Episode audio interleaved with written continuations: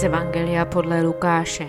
Lidé se ptali Jana Křtitele, co máme dělat? Odpovídali jim, kdo má dvoje šaty, ať se rozdělí s tím, kdo nemá žádné. A kdo má něco k jídlu, ať jedná stejně. Přišli také celníci, aby se dali pokřtít a ptali se ho, mistře, co máme dělat?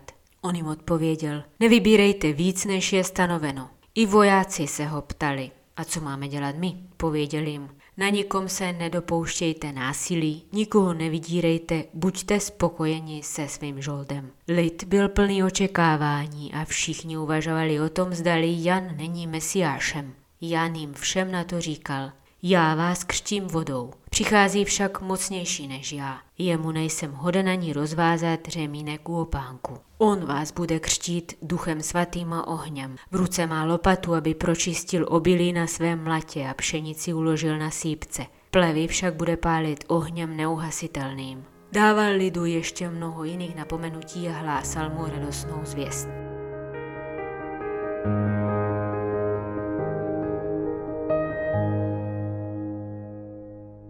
Co máme dělat? Naléhavě opakují Janovi křtiteli různé skupiny lidí, kteří si vyslechli jeho poselství. Zdá se, že je sice oslovilo, ale rozbolela jej z něj hlava, protože si neumí rady, co teď mají v životě podniknout. Jeví se jim, že by to mělo být něco zcela výjimečné. Jan Křtitel je sice náročný, a to hlavně na sebe, ale nevytyčuje svým tazatelům žádné adrenalinové cíle dělit se s druhými, varovat se chamtivosti a násilnosti a spokojit se s tím, co mají. Tak prosté je složení Janova prášku proti bolesti hlavy. Jinými slovy, nic jiného než věrnost přijatým závazkům na tom místě, kde zrovna jsi. To je všechno, mohl by se zeptat lec který nadšenec. Jan ale ze sebe nedělá vůdce, který by všem převracel život na ruby. On jako první užívá prášek pokorné věrnosti, který ordinuje svým posluchačům a skromně se trvává na svém místě.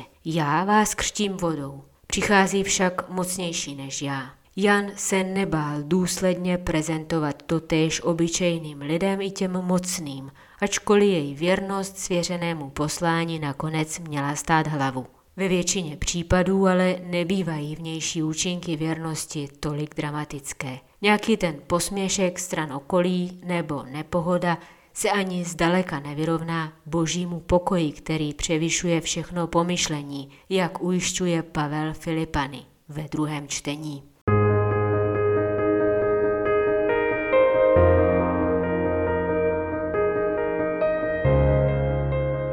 Radujte se stále v pánu. Opakuj, radujte se. Vaše ušlechtilost, ať je známá všem lidem. Pán je blízko. O nic nemějte starost, ale ve všem předkládejte Bohu své potřeby v modlitbě a prozbě s děkováním. Pak boží pokoj, který převyšuje všechno pomyšlení, uchrání vaše srdce a vaše myšlenky v Kristu Ježíši.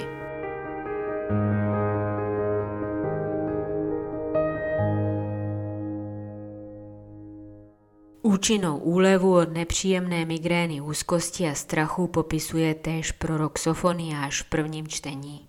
Jásej, sionská dcero, zaplesej Izraeli, raduj se a vesel celým srdcem, jeruzalémská dcero. Zrušil hospodin tvůj trest, odstranil tvé nepřátele, uprostřed tebe je hospodin izraelským králem, zla se už neboj. Onen den bude řečeno Jeruzalému, neboj se Sione, ať nejsou tvoje ruce malátné. Hospodin tvůj Bůh je uprostřed tebe, hrdina, vítěz, plesá nad tebou v radosti, obnovil k tobě svou lásku, s veselým nad tebou jásá jako ve dnech svátků. Léčivo, které prorok ordinuje v úryvku vybraném do liturgie, se na první pohled může zdát zvláštní. Prorok vybízí k radosti, veselí a plesání.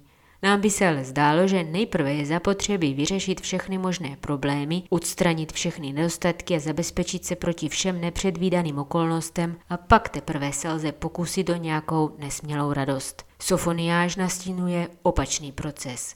Na prvním místě je radost hospodinovi věrnosti a z jeho působení v životě člověka. Přirozeným důsledkem je pak ústup bolestí hlavy způsobených starostmi o to, abychom všechno zařídili a stoprocentně zvládli. Můžeme se tedy připojit ke slovům žalmu, který vyznává Bůh je má spása, Bez obavy mohu doufat. Hospodin je má síla, má statečnost. Stal se mou spásou. S radostí budete vážit vodu z pramenů spásy. Děkujte hospodinu a vzívejte jeho jméno. Hlásejte mezi národy jeho díla. Zvěstujte vznešenost jeho jména. Spívejte hospodinu, neboť učinil velkolépé věci ať je to známé po celé zemi. Plesejte a jásejte obyvatelé Sionu, neboť velikým uprostřed vás je svatý Izraele.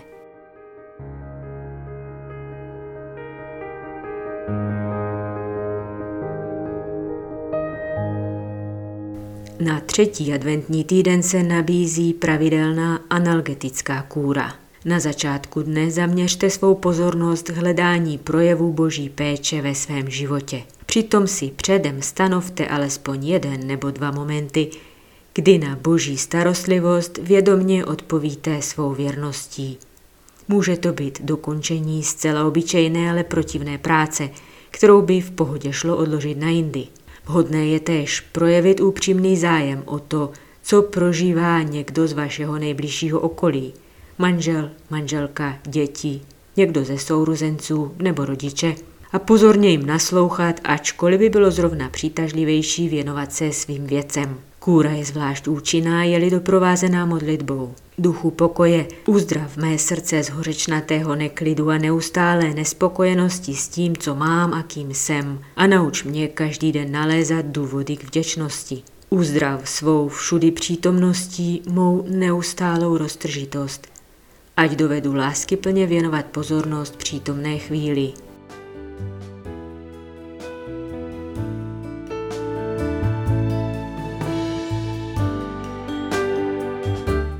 Vox Verbí z nakladatelství Paulínky. Připravuje a hlas slovu propůjčuje sestra Anna Mátiková.